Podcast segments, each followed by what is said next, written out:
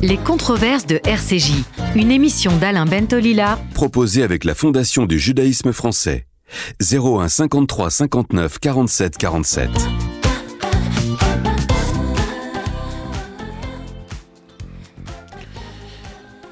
Luc Ferry, bonjour, merci d'être là. Je, suis ravi de, vous accueillir. On va se vous voyer parce qu'on est à l'antenne. Mais Sinon, de temps en, temps, ça va peut-être glisser. oui, c'est pas grave. Tu vas peut-être euh, partir.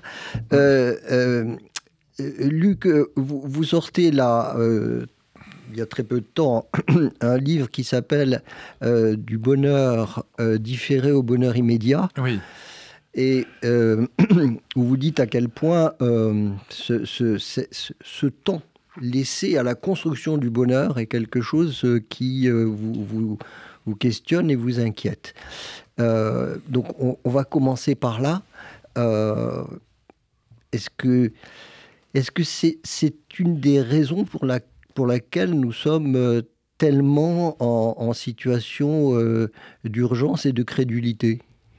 Oui, parce que vous, vous avez d'un côté le fracas du monde, la guerre en Ukraine, la guerre en Israël, et de l'autre côté, vous avez un Occident qui d'ailleurs est détesté, ou en tout cas est contesté, sinon détesté, par ce qu'on appelle, l'expression est bête, mais enfin je, la reprends parce qu'elle est, elle est commode, mais le Sud global, dans, disons les, les deux tiers du monde, euh, disons tout, tout, le monde non occidental qui se regroupe autour du Brésil, de l'Argentine. Les deux tiers du monde. Les deux tiers du monde, voilà. Et qui nous déteste, euh, et qui voit dans l'Occident, au fond, l'Occident blanc, colonisateur, arrogant, voilà. Et donc pendant que les, la la guerre est à, nos portes, si je puis dire, et puis elle, se réfracte dans nos quartiers, comme on dit. Nous, nous nous effondrons, l'Occident s'effondre dans, dans, la quête du bonheur personnel, dans la quête narcissique du bonheur personnel. Et on le voit notamment à quelque chose qui a été très frappant. Pendant la pandémie, on faisait ce qu'on a appelé le big quit et puis le quiet quit. 50 millions d'Américains ont quitté leur job. C'est quand même, ont dénoncé leur contrat de travail. Et euh, pour, un, pour, un, bonheur immédiat? Pour un bonheur immédiat, parce qu'au fond, il se disait, euh, voilà, la pandémie a permis de réfléchir, parce que c'était pas des vacances, c'était imprévisible, c'était ces confinements avaient quelque chose, au sens propre du terme, de surréaliste, hors du monde, hors de la quotidienneté, comme on dirait. Et donc les gens se sont mis à réfléchir, ils se sont dit, mais je suis en train de perdre ma vie pour la gagner. Si j'ai un travail idiot, si j'ai un travail qui n'est pas très valorisé, qui ne rapporte pas beaucoup d'argent, je suis en train de perdre ma vie pour la gagner. Et donc euh, c'est lié à un événement majeur, c'est ça toute la thèse de mon livre, c'est que c'est l'effondrement des idéologies, des religions, des philosophies de la deuxième vie.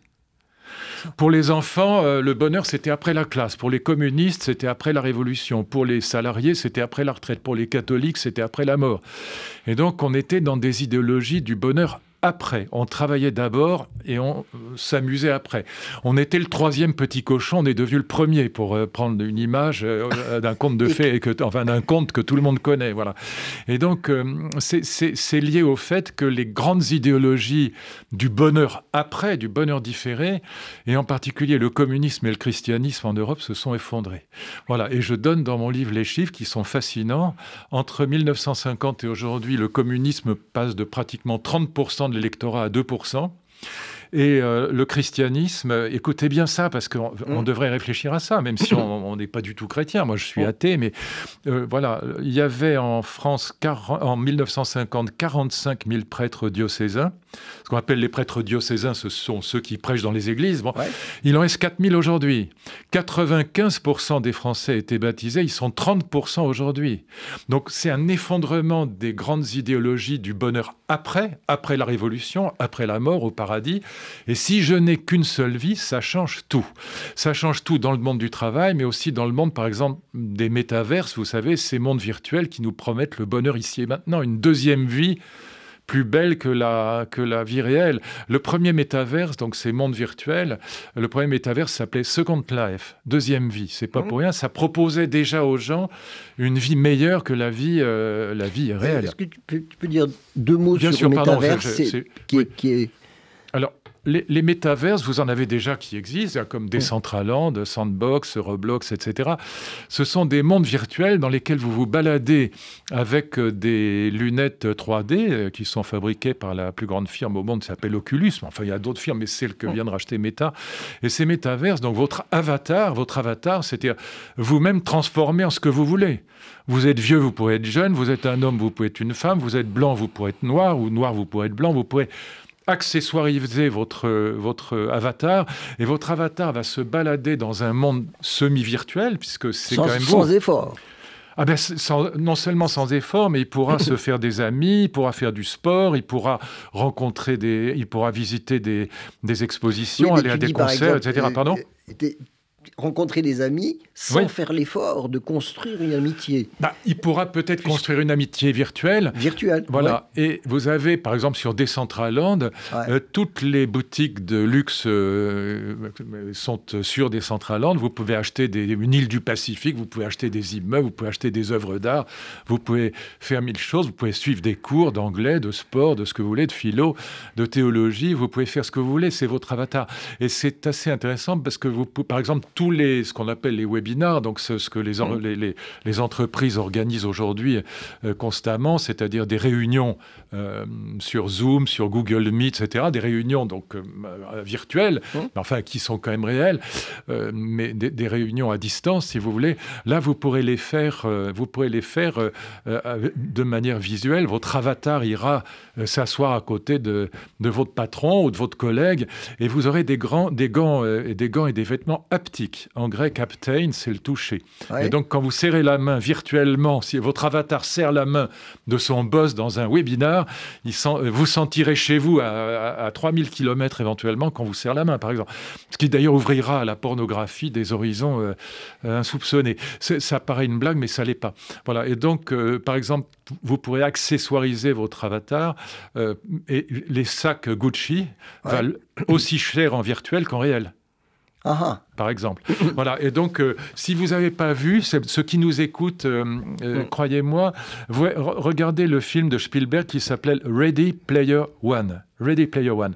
C'est un film formidable où tout se passe dans un métaverse.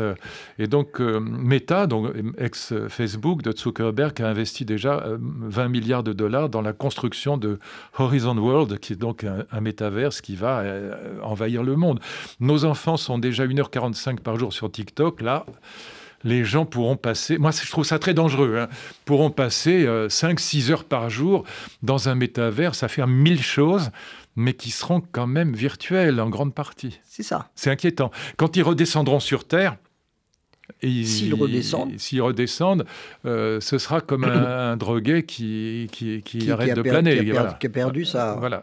Parce que, euh, encore une fois, vous êtes vieux, vous pourrez être jeune, vous êtes moche, vous pourrez être beau, vous êtes. Euh, voilà. Et vous pourrez transformer votre vie intégralement, vous fabriquer une vie virtuelle.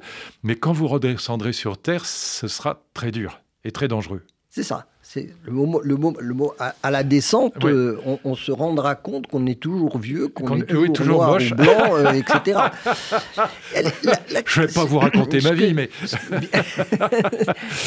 que, tu, ce que vous dites là, c'est, c'est en fait, euh, c'est le fait que le, le, propre de l'homme, c'est, c'est cette conscience qu'il a de d'avoir une existence singulière, d'être de façon singulière, comme mmh. personne d'autre n'est, EST, et, et, en même temps, comme dirait notre, notre président, et en même temps de savoir de façon très claire qu'un jour il ne sera plus. L'homme est ainsi fait qu'effectivement il a, il a conscience de ces deux, euh, deux choses inéluctables qui le, quasiment le définissent. Oui, bien sûr, oui. Et, le paradis dont, vous parliez tout à l'heure, le paradis, c'est effectivement euh, une façon de, de, se consoler de cet écartèlement, hein, de cette fin inéluctable, etc. Euh, ce que vous disiez, c'est que euh, pour, pour les chrétiens, par exemple, le, paradis, pour la plupart des chrétiens, n'est plus là. Et donc la consolation n'existe plus. les juifs représentent peu de choses. Mais oui, c'est un tout petit peuple. C'est 16 millions dans le monde, il y a 2 milliards de chrétiens. Et vous avez une masse considérable euh, de euh, musulmans, je ne dis pas d'arabes, mais de, de, Oui, oui, musulmans, 1 milliard 800 millions probablement aujourd'hui. Oui. jouent à fond la carte de, euh, du paradis promis, Oui. d'un paradis qui est très proche de ce que tu euh, exprimais tout à l'heure euh, sous- en, en parlant de métaverse. Oui. C'est-à-dire un paradis où, effectivement, tout devient possible, tout ce qui n'était pas possible dans la vie réelle devient possible, sera possible, etc. Oui. Et, et effective- et, et là, on, on se rend compte à quel point euh, cette, cette capacité de, de, ne plus avoir peur, finalement, d'une fin inéluctable est une considérable euh, amélioration, finalement, de la, de la vie de certains par rapport à d'autres. Euh, la, peur de, la dilution, la peur de la, de la, de la fin inéluctable est quelque chose qui, euh, euh, que, la religion, et notamment la religion musulmane, euh, avec cette adhésion vraiment très forte, pas de remise en cause, pas, pas de mais c'est personne ne dit mais c'est n'importe quoi les, les, vierges ou les 13 vierges, voilà, personne ne dit cela. On, on- on y va heureux et reconnaissant. Ah, c'est la foi du charbonnier, ça aide considérablement. Là où vous avez tout à fait raison, euh, c'est que pour autant qu'on puisse en juger, les animaux n'ont pas de conscience de la mort. Il n'y a pas de traité de métaphysique chez les animaux. Non. Ils ont peut-être à l'abattoir le sentiment qu'il se passe quelque chose de pas bien, mais il n'y a pas encore La une fois de. oui, a- sûr. Mais, mais c'est epsilonesque et c'est fugitif. Bon. Et en plus, probablement chez des animaux très avancés, les dieux, s'ils existent dans la mythologie grecque, sont immortels. Donc euh, la question de la mort, la question de la finitude leur échappe totalement. Il y a un texte de Schopenhauer qui est magnifique dans, la, dans, dans son maître livre de 1819, là, le, Du monde comme volonté, comme représentation. C'est un texte que je cite d'ailleurs au début de, de, de ce, de Oui. ce livre, de mon dernier livre vrai. et dans lequel Schopenhauer dit que voilà, euh, si nous n'avions pas la conscience de la mort, donc à la différence des animaux et des dieux, si nous n'avions pas la conscience de notre finitude inéluctable, nous n'aurions jamais inventé ni les religions, ni la métaphysique, ni la philosophie, ce qui est vrai. Et donc, euh, et, les religions, en effet, vont, vont apporter une réponse à cette question de la, finitude humaine, à la question de la mort, qui est que, ben non, vous ne mourrez pas. Donc, euh, non seulement vous ne mourrez pas, mais si euh, votre vie terrestre s'arrête, celle d'après, si vous avez fait ce qu'il faut, sera bien meilleure. Et donc, cette, si on y croit vraiment, vraiment, vraiment, on peut, c'est une arme aussi, on peut faire n'importe quoi. C'est-à-dire qu'on peut devenir quelqu'un d'extraordinairement dangereux parce qu'on se dit, mais voilà, euh, si je massacre euh, 7 octobre, voilà, si je massacre euh, dans la joie, dans, le, euh, voilà, dans la jubilation, et plus j'en massacre, et plus je gagne mon paradis, si je puis dire. Et donc c'est extrêmement dangereux, ces religions. Vous savez, il faut être honnête, euh, moi, moi j'ai beaucoup de respect pour les, le- le- les- les grandes religions, en tout cas pour le judaïsme. J'ai beaucoup écrit sur le judaïsme, j'ai beaucoup de respect aussi pour l'évangile de Jean, que je trouve un texte absolument magnifique, même si malheureusement je n'y crois pas. Mais euh, ce qui est clair, c'est que toutes les guerres, toutes les guerres, toutes les guerres sont religieuses. Toutes, il n'y a pas d'exception. Les, les marxistes pensaient Même, que les même guerres... la, la dernière guerre mondiale. Bien sûr, bien sûr, parce que pourquoi elles sont religieuses? Parce que, ben, évidemment, euh, regardez, dans la dernière guerre mondiale, le projet d'extermination des Juifs, c'est le projet d'une d'une- communauté qui Oui. est définie comme ethnico-religieuse. Voilà. Et si vous voulez, ce qui caractérise les religions, c'est sur le plan sociologique, je ne parle pas sur le plan métaphysique, c'est que les religions, elles créent des communautés. Euh, la transcendance du divin relie les créatures entre elles, celles en Mm. tout cas qui croient à ce divin. Ce qui fait que lorsque les, les guerres éclatent, ce sont pendant très longtemps et jusqu'à aujourd'hui, et on le voit encore euh, tout récemment, ce sont des guerres de communauté à communauté. Donc ce sont des guerres qui très souvent prennent une tournure exterminatrice parce qu'il s'agit d'exterminer tous les membres de la communauté qui n'est pas du bon côté, qui n'est pas dans la bonne religion. Oui. Voilà. Et donc, D'où euh, moi- l'origine de religion euh, bah, écoutez, regardez en, en ex-Yougoslavie, vous aviez des, des musulmans, des orthodoxes, des, des catholiques, vous avez de- voilà, les, les Hutus et les Tutsis. À chaque fois, ce sont des, des communautarismes qui sont plus ou moins soudés par un rapport à- aux religieux. Voilà. Mm. Et religieux, alors l'étymologie est fausse, mais malgré tout, elle Ouais. est bonne. Religare, re- Voilà. euh, voilà, religuer, religuer, Ouais. il y a deux étymologies Ouais. relire ou relier, mais c'est vrai que d'abord et avant tout, le, divin relie euh, les créatures entre elles les formes des communautés. Et quand ces communautés entrent en guerre, très souvent, ces guerres prennent la forme d'une guerre exterminatrice parce qu'il faut tuer tous les membres, y compris les petits, comme disaient les nazis, tous les membres de la communauté qui est, est, est-ce que toute religion à ce moment-là est porteur de de, de, de, cet euh, affrontement et de cette brutalité, je, comme, pense que oui.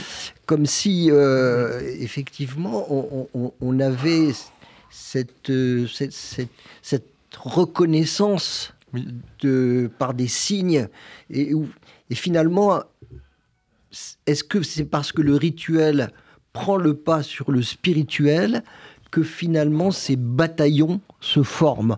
On, on se reconnaît les signes religieux deviennent des signes de reconnaissance.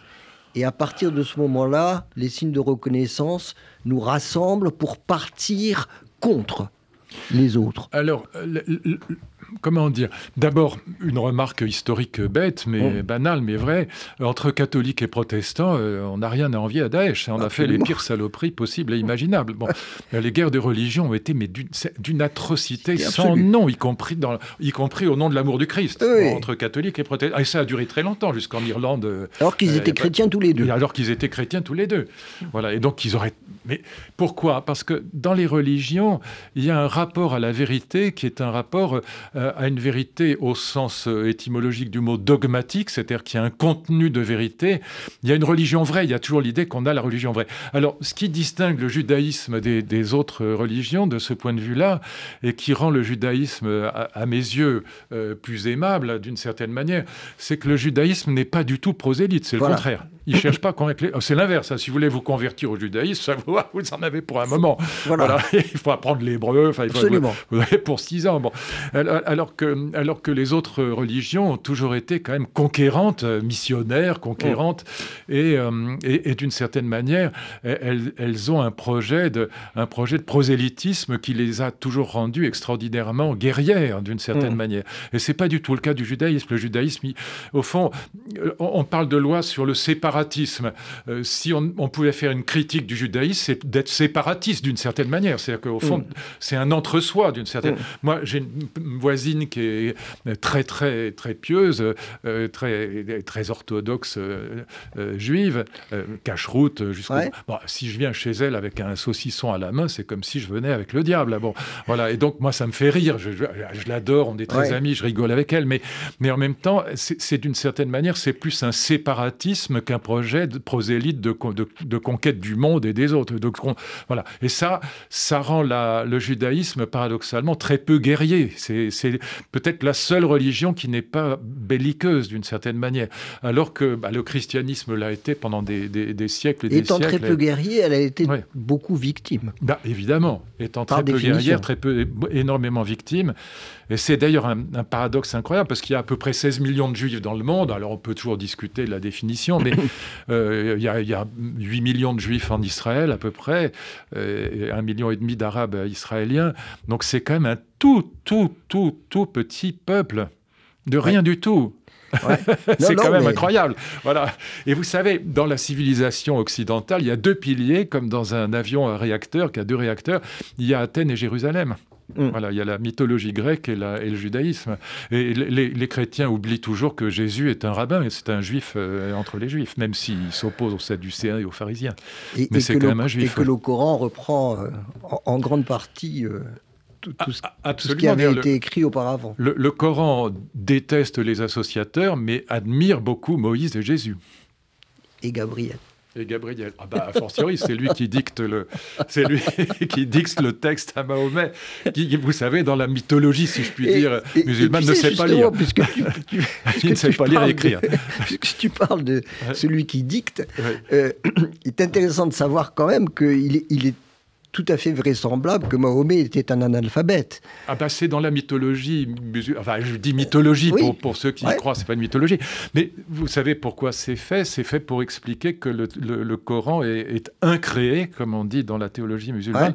C'est-à-dire que chaque virgule ne peut pas être changée puisque c'est Dieu qui a dicté via l'ange Gabriel. Et qu'il est tombé sur les épaules voilà. et, euh, du prophète. Donc on dit que Mahomet était illettré pour bien, bien montrer que c'est Dieu qui s'est incarné dans, dans le Coran. Voilà. C'est donc que c'est un texte qu'on ne peut absolument pas toucher. C'est pour ça d'ailleurs que la question de l'herméneutique euh, euh, du Coran est, très problématique, alors qu'au contraire, dans le judaïsme ou le christianisme, on a le droit d'interpréter, d'interpréter, d'interpréter. C'est ça, il n'y a pas d'exégèse dans le Coran. voilà. Alors, cela dit, dans le judaïsme et le christianisme, pendant très longtemps... Sauf chez les soufis quand même. Oui, mais c'est bon, c'est pas exactement. Il s'agit pas, en tout cas, de corriger une lettre. on n'a pas le droit. On interprète. on interprète, mais, très peu, d'une mm. certaine manière. C'est ça d'ailleurs le problème de, l'islam aujourd'hui, c'est que les fondamentalistes ont plutôt plus raison mm. que ceux qui défendent l'islam des Lumières en termes théologiques. Je veux dire, ils sont plus proches de la vérité théologique que mon ami Malek Shebel, par exemple, qui défendait, qui malheureusement n'est plus de ce monde, mais qui défendait l'islam un islam des Lumières dont on a peine euh, parfois à trouver les traces euh, aujourd'hui. C'est sûr bien sûr. Est-ce qu'on est qu'on pourrait se dire aussi, en repartant de, cette, de l'idée qu'on a, qu'on a, dont on a parlé tout à l'heure et qui était la, la question de cette conscience d'être et cette conscience de devoir n'être plus à un moment donné, est-ce qu'on pourrait se dire aussi qu'il y a une, une, il y a une réponse religieuse, oui. mais il y a aussi une réponse qui n'est pas religieuse, oui. et qui est une réponse, euh, j'allais dire, laïque, oui. qui est la réponse de l'écriture. C'est-à-dire que, euh, est-ce qu'on pourrait se dire que finalement, euh, devant cette, euh, cette absurdité de se dire qu'un jour je ne serai plus, mais comment, comment puis-je ne, ne, plus être Comment imaginer comment, comment, accepter comment, comment surmonter cette douleur absolue que, que je ressens?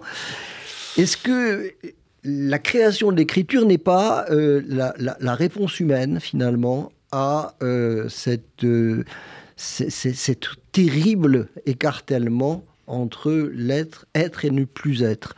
Et euh, au, sens où, quand on. Il y, a 3500, 3600 ans que l'écriture fut créée. C'est très proche. Oui. Alors que la langue, le langage, existe sûrement centaines de milliers d'années. Hum. Et tout d'un coup, enfin tout d'un coup, rapidement, hmm. certains disent c'est pour compter les moutons et les vaches. Hmm. Moi, je n'y crois pas à cette affaire. Hmm. En, linguisme, je, pense que euh, ça n'est pas du tout pour compter les moutons. Hein. Euh, c'est pour se donner cette perspective qui est la perspective de la, du passage, hein, de, de la transmission à quelqu'un que je ne connais pas, une part de mon esprit, de mon intelligence que j'écris, ce que j'écris, sera lu par quelqu'un. Et ce quelqu'un, en le lisant, euh, fera que je ne serai pas complètement, que je n'aurai pas complètement disparu. Est-ce qu'il y a là, dans cet acte d'écriture, le principe dont je voudrais parler avec toi parce que je sais que c'est une des choses importantes que tu défends, est-ce qu'il y a là le principe de euh, la spiritualité laïque? Est-ce que justement, même la, seule réponse à, la fatalité, euh, à la fin inéluctable, n'est pas simplement le paradis. L'homme invente quelque chose qui est une réponse différente à cela. Il y a, alors c'est au cœur de mon livre, puisque moi je défends, comme d'ailleurs mon ami euh, André Comte-Sponville, on, on, est au moins d'accord là-dessus, même si la définition qu'on en donne est différente, l'idée de spiritualité laïque. Donc euh, nous nous retrouvons tout à fait. Je pense que euh, la spiritualité ne se réduit pas à la religion. Voilà. la spiritualité va au-delà de la morale et euh, après la religion, d'une certaine manière, en tout cas à mes yeux. Pourquoi au-delà de la morale? Parce que la morale, pour aller très vite, quelle que soit la morale à laquelle on fait référence, c'est le respect d'autrui et la gentillesse pour aller vite. vous pouvez être respectueux d'autrui et très très très très gentil, ça ne vous empêchera pas de mourir ni de vieillir, mm. ni de vous ennuyer dans la ville, ni d'être malheureux en amour éventuellement. Mm. Donc toutes ces questions-là, la question des âges de la vie, la question de la mort, la question du deuil de l'être aimé, la question de l'amour, même la question de l'éducation, sont des questions qui sont extra-morales. Elles appartiennent à, l'orbe de la spiritualité. Et cette spiritualité peut être avec Dieu, ça s'appelle les religions, par Dieu et par la foi, ou sans Dieu. Et là, on rentre dans une problématique, en effet, qui est celle du partage et de la transmission. Mhm. Et l'écriture est au cœur du cœur de cette problématique. Mais derrière l'idée de partage et de transmission, il y a quelque chose qui, est, qui donne son sens au partage et à la transmission, c'est la philosophie de l'amour. Et cette philosophie de l'amour, elle, elle, nous vient d'un héritage très ancien, Beaucoup de chrétiens pensent que aime ton prochain comme toi-même, c'est le Christ. Pas du tout, c'est le Lévitique 18. Et donc euh, la philosophie de l'amour qui est, qui, est, au cœur du judaïsme, elle est, euh, géniale. Et encore une fois, Jésus est un grand juif. il reprend cette philosophie de l'amour, cette théologie de l'amour, mais c'est aussi une, philosophie qu'on peut séparer de la théologie, agapé. Il reprend ça évidemment au Lévitique. Et c'est cet amour qui donne, du, qui donne du sens à nos vies et qui donne du sens à l'idée de partager. Alors cet amour, il peut prendre la forme de, l'amour-passion ou de l'amitié, mais, ou même euh, il y a les gens qu'on aime, il y a les gens qu'on pourrait aimer. Voilà. Et donc euh, l'idée, ce qui donne du sens au projet de d'écrire, de transmettre, de partager, c'est quand même l'idée que voilà, euh, on va on va laisser quelque chose à, à ceux qu'on aime ou, j'y insiste parce que c'est très important, à ceux qu'on pourrait aimer. Moi, je fais le tour du monde euh, trois ou quatre fois par an.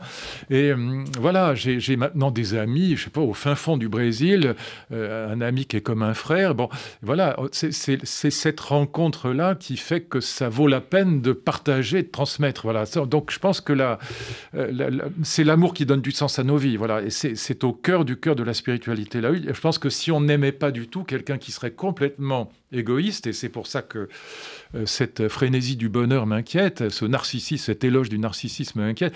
Quelqu'un qui serait totalement égoïste, à la limite, est-ce qu'il est qu'il aurait vraiment besoin d'écrire?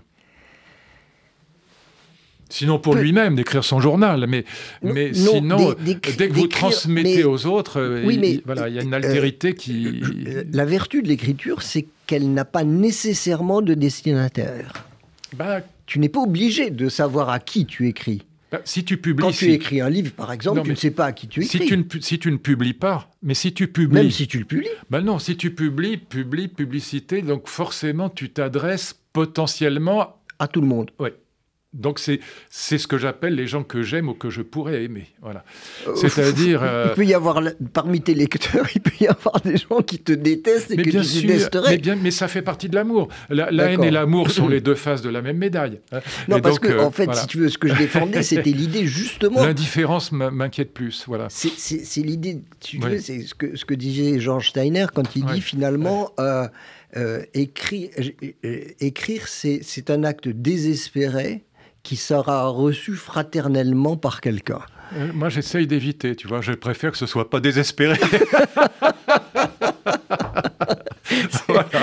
et, rien ne me fait plus plaisir. Ça m'arrive maintenant tous les jours parce que j'ai 73 ans et donc je ne suis plus un gamin. Mais je rencontre des gens qui me disent Mais vraiment, euh, votre livre, ça m'a, ça m'a ouvert à la philosophie. Ça, voilà. Merci. Mais je suis comme un prêtre laïque. Voilà. C'est pour ça que spiritualité laïque, c'est quelque chose qui me parle vraiment. Vous savez, voilà. Je vais te dire.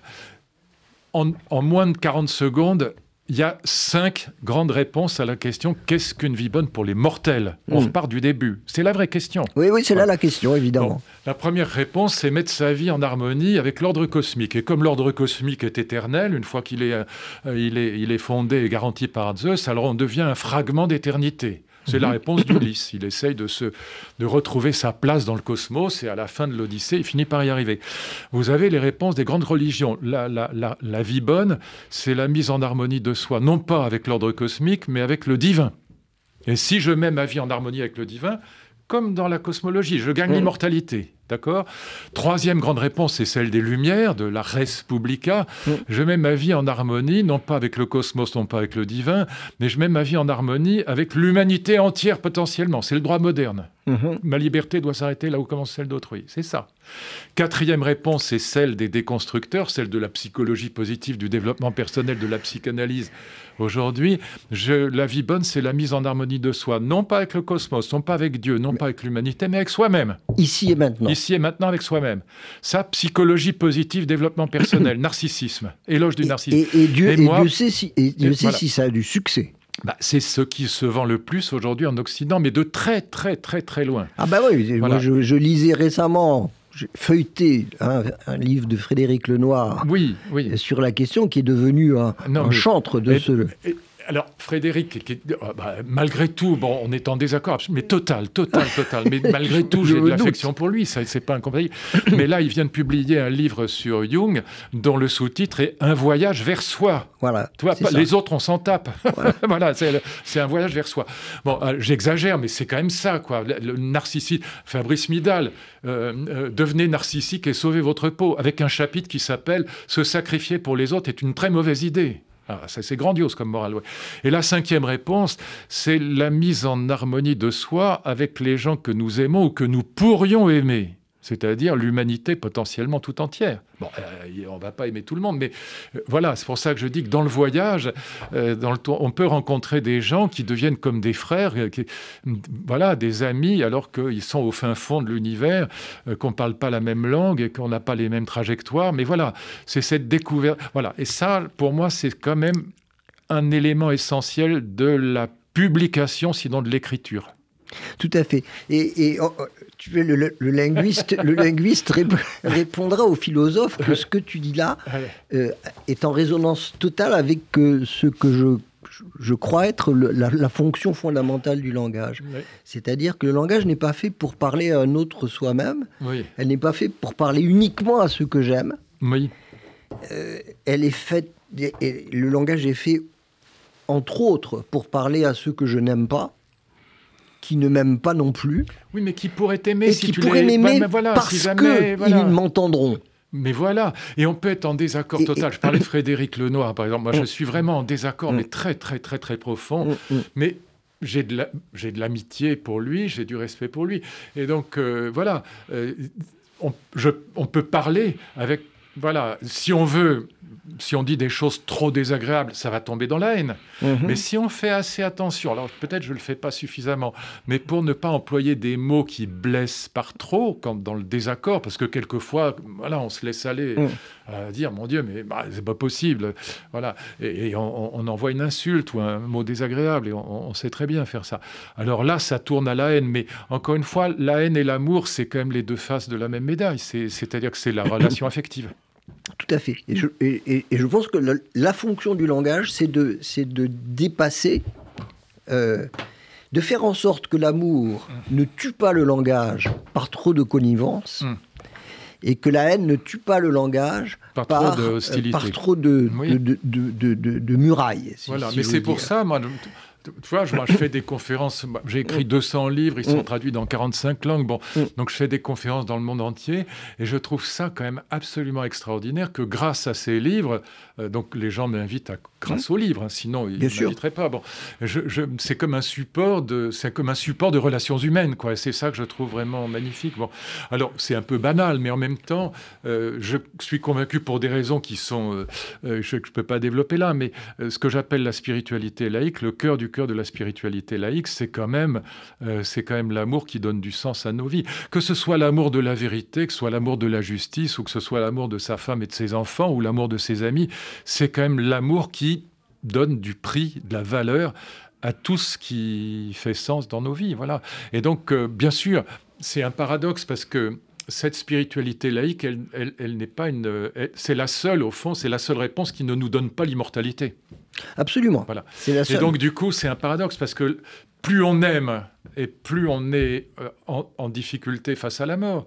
Voilà. Moi, évidemment, j'ai trois filles merveilleuses, je les aime plus que je, leur je donnerais ma vie pour elles dans, dans c'est ce que j'ai appelé la sacralisation de l'humain. C'est-à-dire que, en fait, à partir du moment où tu peux donner ta vie pour quelqu'un, ça veut dire que, sans même y réfléchir, euh, le sacré s'est incarné dans cette personne. Voilà. Ça veut dire que c'est le lieu du sacrilège et du sacrifice possible. C'est ce que j'ai appelé dans ce livre la sacralisation de l'humain. Et donc cette sacralisation, elle se fait par l'amour, mais elle est paradoxale puisque au fond, plus on aime, plus on se met en difficulté. Euh, celui qui n'aime rien ou qui en tout cas qui n'aime personne, d'une certaine manière, est beaucoup plus libre et beaucoup plus tranquille, beaucoup plus serein que celui qui aime au point d'être prêt à risquer, donner sa vie euh, pour ceux qu'il aime. Et donc c'est un paradoxe de, de la spiritualité laïque. Et, non pas pour gagner le paradis. Et non, pour rien gagner du tout. Voilà, c'est ça, c'est ça, c'est ça, la chose importante. Et dans, dans, dans, une hypothèse choix de Sophie euh, mmh. améliorée, si je puis dire, ou encore pire, il est évident que si je, je, je, devais donner ma vie pour sauver une de mes filles, je n'hésiterais pas un millième de seconde, ce qui veut bien dire, si j'y réfléchis un peu intelligemment, que je considère que c'est un être sacré. Voilà. Et si quelqu'un touche un cheveu de... Un cheveu, bon d'accord.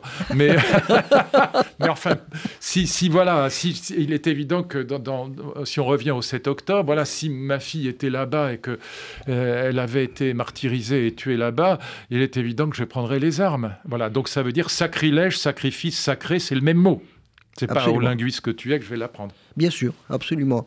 Et alors. Euh, et pourtant, c'est du sacré laïque. C'est ça, qui c'est ça que j'appelle spiritualité laïque. L'école devant cette spiritualité laïque, puisqu'il faut bien y venir, tu penses bien, si tu veux, que, oui. que, que, que je ne vais pas lâcher, tu vas pas me lâcher là-dessus. l'ancien ministre de l'Éducation nationale et, et, pas n'importe lequel. Euh, comment, qu'est-ce Comment est-ce qu'on peut imaginer euh, cette spiritualité laïque, non pas comme un enseignement, mais comme euh, une, inspiration finalement pour l'école je te dirai ensuite moi ce que je pense, mais moi j'aimerais avoir ton, avis là-dessus. D'abord, je pense que l'éducation au sens large, dans laquelle on peut mettre une partie de l'enseignement. Mais enfin, l'éducation, pour moi, c'est les familles, l'enseignement, c'est l'école. Bon, c'est l'éducation, c'est les parents, l'enseignement, c'est les, profs. Bon, euh, les enfants, les élèves, c'est pas la même chose. Bon, mais globalement, l'éducation au sens le plus large du terme, donc comprenant l'enseignement, je dirais que c'est chrétien, juif et grec. Voilà, c'est chrétien parce que il y a l'amour, quand même. Le christianisme a mis l'amour au cœur du cœur. Si vous n'avez pas aimé vos enfants, vous ne leur donnez pas ce que Boris Cyrulnik appelle la résilience. Mm. Plus on a été aimé, plus on est capable de rebondir face aux accidents de la vie, parce qu'on sait qu'on a été aimé, donc voilà, même si on est quitté par sa femme, son mari ou qui voulait, euh, on sait qu'on peut rebondir si on a vraiment été aimé quand on était enfant. Mais c'est Moïse, c'est la loi. Euh, même si vous voulez fabriquer un révolutionnaire, faut lui donner la loi. S'il veut la transgresser, il faut d'abord qu'il la connaisse. Voilà. Et donc c'est d'abord euh, c'est Jésus et Moïse pour moi. C'est l'amour et la loi. Et puis les Grecs inventent les genres littéraires, ils inventent les, les grands genres littéraires. C'est les connaissances. Ça, c'est plutôt l'enseignement que l'éducation. Voilà. Et donc ce que ce qui me ce qui me désole aujourd'hui aujourd'hui, c'est d'abord la confusion des genres, c'est-à-dire que les, parents éduquent moins et du coup les professeurs sont, on se délègue sur l'école et sur les, professeurs de, l'éducation alors que leur rôle est de transmettre les connaissances et pas tellement d'éduquer les enfants. Bon, mais ils sont obligés de faire du domptage hein, parfois. C'est plus du domptage que de l'enseignement ou de l'éducation. Bon. Et donc c'est quand même, du coup, le métier de prof est devenu tellement difficile qu'on a une crise des vocations comme jamais. Hein. donc euh, euh, il, faut, il faut bien voir qu'on est obligé, de, de, recruter des étrangers partout dans les... Et, d'élargir considérablement le temps de, du concours, etc. Enfin, oui, et puis bon, il y a des concours, on recrute à 4 sur 20, parce qu'on est obligé de prendre et il y a des contractuels qui sont recrutés après euh, une demi-heure ou trois quarts d'heure d'entretien. N'importe comment. et dans les disciplines où on peut aller, quand on a bac plus 5, disons une agrègue, on peut aller mm. travailler chez IBM ou ailleurs, mm. ou, chez, ou, dans, une start-up euh, euh, d'intelligence artificielle, bah, là on recrute des étrangers massivement parce que les Français ne veulent plus y aller. Bon, c'est quand même dingue ce qui se passe aujourd'hui. Mais ce qui m'inquiète le plus, c'est l'érosion de ce qui est traditionnel dans l'enseignement, voilà, ou dans l'éducation, dans les deux d'ailleurs. Je, vous dis ça très vite, mais c'est vraiment une, une réflexion qui, à mon avis, va extrêmement loin si on voulait la développer. Il y a deux mots totalement traditionnels dans notre éducation au sens large il y a les règles de grammaire et la civilité. Ni vous ni moi, mon cher Alain, n'avons inventé l'accord du participe avec le verbe avoir, quand, euh, avec l'auxiliaire, quand le, complément d'objet est placé avant. Ça, on n'y peut rien. Il y a zéro créativité. Zéro. C'est du 100% patrimonial, d'accord C'est du 100% patrimonial, voilà, du 100% arbitraire. Euh, arbitraire et total, euh, enfin arbitraire historique en tout cas, sédimenté, voilà. Euh, Mais en tout cas, il y a zéro créativité. L'enfant ne peut pas le réinventer lui-même, c'est pas vrai. Il n'y a rien à faire. Jamais. Jamais. Et deuxièmement, vous avez un môle qui est également 100% patrimonial traditionnel. En gros, c'est les règles de politesse et de civilité. Quand vous terminez une lettre, que vous dites Monsieur, Madame, je vous prie d'agréer l'expression de mes sentiments les meilleurs, zéro créativité. Ou que les élèves se lèvent quand le maître rentre dans la classe. Pas de créativité. La, politesse et la grammaire, c'est très traditionnel. Voilà. Or, c'est les deux points sur lesquels euh, notre système éducatif et plus généralement les familles aussi euh, sont en très grande difficulté. Pourquoi? Pourquoi? Pourquoi? La réponse, elle est très profonde, mon ami. Et ça, c'est pas les écrans contre les écrits, ça c'est de la tarte à la crème. C'est mm. pas ça. La vérité, c'est qu'on a vécu au XXe siècle dans un monde qui est un monde que Schumpeter avait décrit de manière géniale, qui est un monde d'innovation et de rupture permanente avec les traditions. Ça s'appelle le capitalisme. Et le capitalisme est un monde qui produit des choses formidables, notamment dans le domaine médical, les innovations magnifiques. Bon, je ne peux pas dire le contraire, mais c'est un monde d'innovation permanente. Ce qui tire la croissance, c'est l'innovation. L'innovation nous oblige à acheter.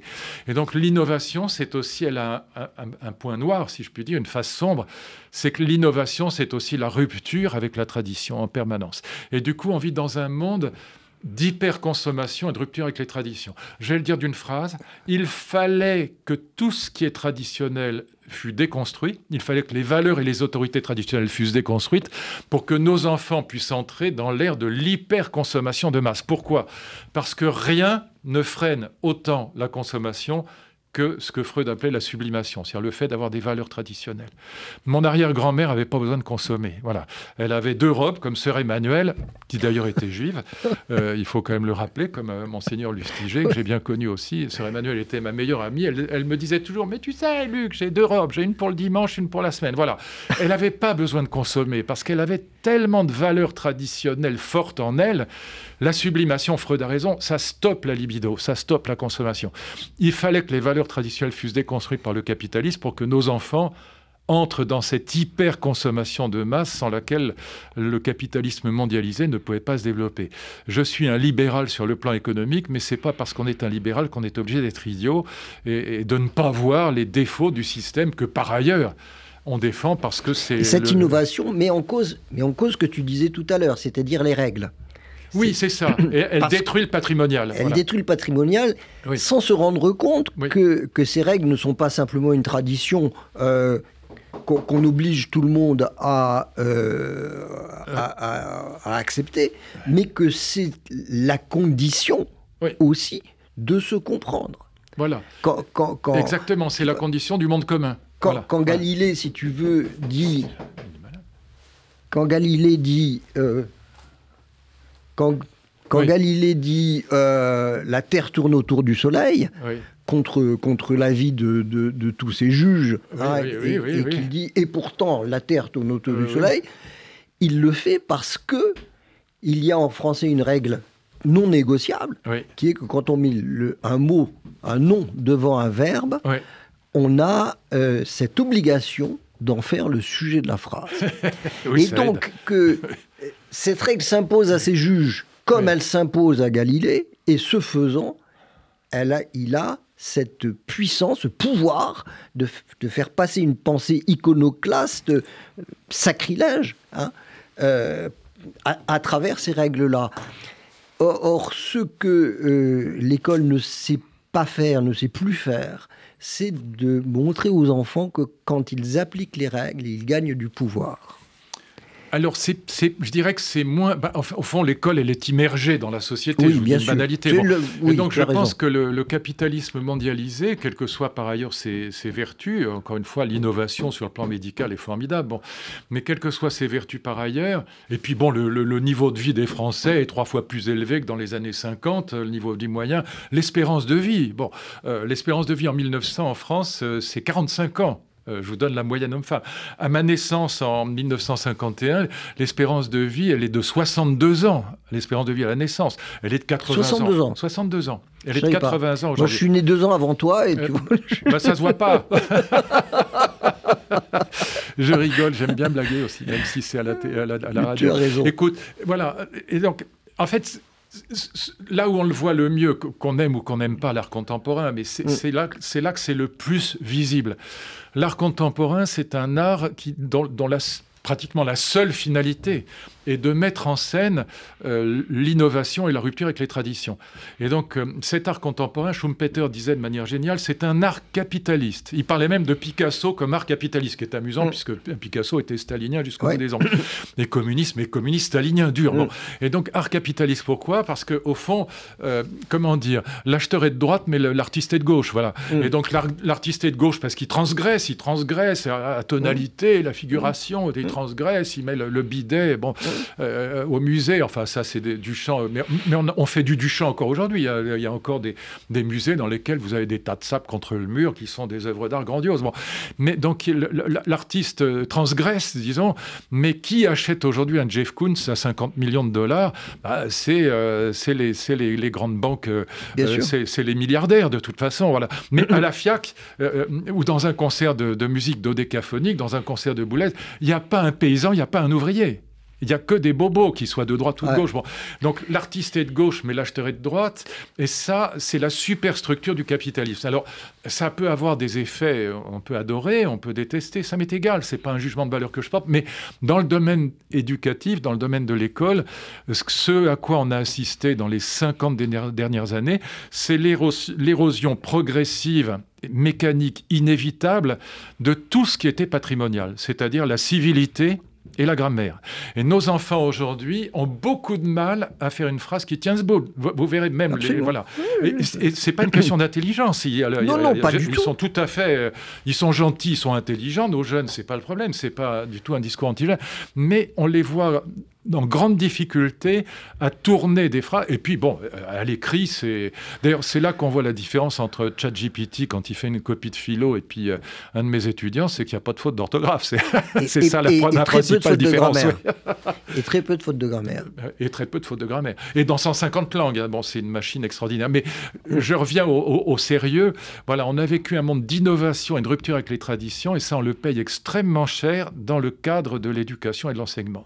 Et c'est là qu'il faut qu'on, voilà, euh, il faut qu'on, si on ne comprend pas ça, on peut pas corriger le tir. Et alors, vous savez, moi, je, je me suis fait insulter par. Hmm tous les ministres de gauche, quand j'ai raconté ça, quand j'ai dit mais il y a 35% des enfants à l'entrée en sixième qui sont en difficulté de lecture, je reprenais d'ailleurs les chiffres qui étaient ceux de l'ADEP, hein, le, le oui, ministère. Bien sûr, mais qui viennent de sortir, à, de sortir à nouveau. Bon, on les avait déjà en 97. Euh, Donc je me suis fait insulter par Ségolène Royal, par Jack Lang, etc. dans Libération, dans le Monde, mais insulter, insulter, euh. insulter, mais vraiment insulter, pas, pas un peu. Un ah mensonge. Ah, non, mais, euh, des gens aussi bien élevés. Quand ah, bah, oui, mais pas avec moi. Pourquoi? Parce qu'en fait, à l'époque, dans les années 90, 2000, l'idée qu'on puisse parler de la baisse du niveau, c'était considéré comme de droite et la gauche était progressiste. Donc euh, pour les gens de gauche, c'était insupportable. Voilà. Donc il y a un, ministre comme moi qui disait mais attendez, je suis désolé, mais il y a un effondrement des capacités de, nos enfants en lecture, en écriture. Euh, bah, c'était considéré comme un discours de droite réactionnaire. Et donc euh, je me suis fait pulvériser, mais pulvériser par Jack Long notamment dans un article de Libé où il m'accuse non seulement de mentir, mais de d'insulter l'école, d'insulter les maîtres. Et, et Ségolène Royal disait la même chose. Je suis pas du tout fâché avec Je ne dis pas ça pour être méchant, mais c'était une autre époque. Où, Alors que tu ne faisais que, que, dire les chiffres du ministère. dire aux citoyens, euh, attention. Mais attention. Et c'est pour ça que j'ai fait les dédoublements de cours préparatoires, puisque 80% des enfants qui n'apprennent pas à lire au CP n'apprennent jamais à lire, parce que je voulais que tous les jours, tous les jours, tous les jours, la maîtresse d'école ou le maître éventuellement, enfin c'est surtout des maîtresses, puissent euh, consacrer euh, une demi-heure, voire une heure, à rattraper euh, les, enfants qui n'avaient pas réussi à, franchir la marche de, l'apprentissage de la lecture. C'est vital, parce qu'après, si vous les laissez partir en CE1, c'est fini. Après, vous êtes sûr qu'ils vont échouer. Mais tu sais, la, le chemin programmé de l'échec, oui, il vient de on le connaît. Oui, il vient de là. Il vient de la maternelle déjà, si tu veux, où tu as des enfants qui ont très peu de, euh, de pas suffisamment de mots pour apprendre à lire. Ils apprennent mal à lire. Ils rentrent dans euh, le cycle 2, c'est-à-dire le CP, le CE1. Et là, effectivement, on attendrait qu'ils sortent du CE1 en ayant la capacité de lire un texte de 5 ou 6 lignes et de comprendre ce qu'ils lisent. Ben, c'est pas le cas pour 35% d'entre eux. Ils passent, ils passent, ils ben arrivent au collège. là, on attend qu'ils sachent lire les mathématiques, et là, les le gros échec. etc. Et boum. Et boum. Et là, c'est pas bien parce que les, les, il faut pas laisser sortir. C'est le seul endroit où le redoublement est, est utile. C'est au niveau du CP, CE1. Hmm. Il faut pas laisser rentrer en CE2, en tout cas, un enfant qui ne sache lire, parce qu'on est sûr qu'on programme. Euh, je pense que c'est effectivement au CE2 que ça c'est. au CE2, voilà. C'est pour ça que. C'est le passage CE1, CE2. Voilà, CES, voilà. Moi, je dis c'est CP, CE1. On doit mettre le paquet là-dessus, les dédoublements CP, CE1, pour que la maîtresse ou le maître puisse au moins la possibilité. C'est pour ça que j'avais créé le corps des assistants d'éducation pour que chaque maître dans une, une, école, dans une classe en difficulté, puisse avoir un assistant qui tienne la classe pendant une heure, qui permette pendant cette heure-là, à la maîtresse ou au maître de faire le cours de rattrapage tous les jours, tous les jours, tous les jours. Et ça marchait génialement. Voilà, il faut les remettre. Je dis à Gabriel Attal, qui est un garçon intelligent, euh, un jeune homme intelligent et sympathique d'ailleurs, et je le soutiens tout à fait, ses, ses premières mesures, euh, de, de, remettre ça absolument en place avec, euh, avec des assistants d'éducation pour que les, les, les, les instituts puissent faire le, le la, pour parler le, langage de, de, de, cette éducation nationale, qui puissent faire la remédiation quand l'échec apparaît, pas deux ans après, c'est trop tard. Après, voilà. Absolument. Et, ça marchait génialement. Il faut et ça nous renvoie aussi à la question de la formation des maîtres. Oui, bien sûr, bien sûr. Alors, j'avais fait le, livret du CP, avec, euh, j'avais réuni une quarantaine de maîtresses de, mm. maternelle et de, de CP de chevronnés, d'experts, parce que mais toi, tu connais ça par cœur, mais un jeune institut, il ne sait pas non, ça. il ne sait pas, absolument. il sait pas. Et donc, en fait, pour repérer toutes les difficultés d'apprentissage de la lecture, quelle que soit la méthode qu'on utilise. Par exemple, les costumes, tu vois, les O, les EAU, la, les marques du pluriel, etc. Bon, je ne vais pas rentrer dans les détails, mais euh, tu sais, moi, j'avais enseigné en école normale mm. euh, d'instituteur. Donc, euh, quand j'étais jeune agrégé, mon premier poste était à, l'école normale d'institut d'art, ce qui fait que j'avais travaillé avec les maîtresses d'application.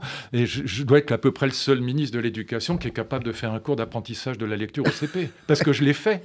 Tu l'as fait, oui, c'est ça.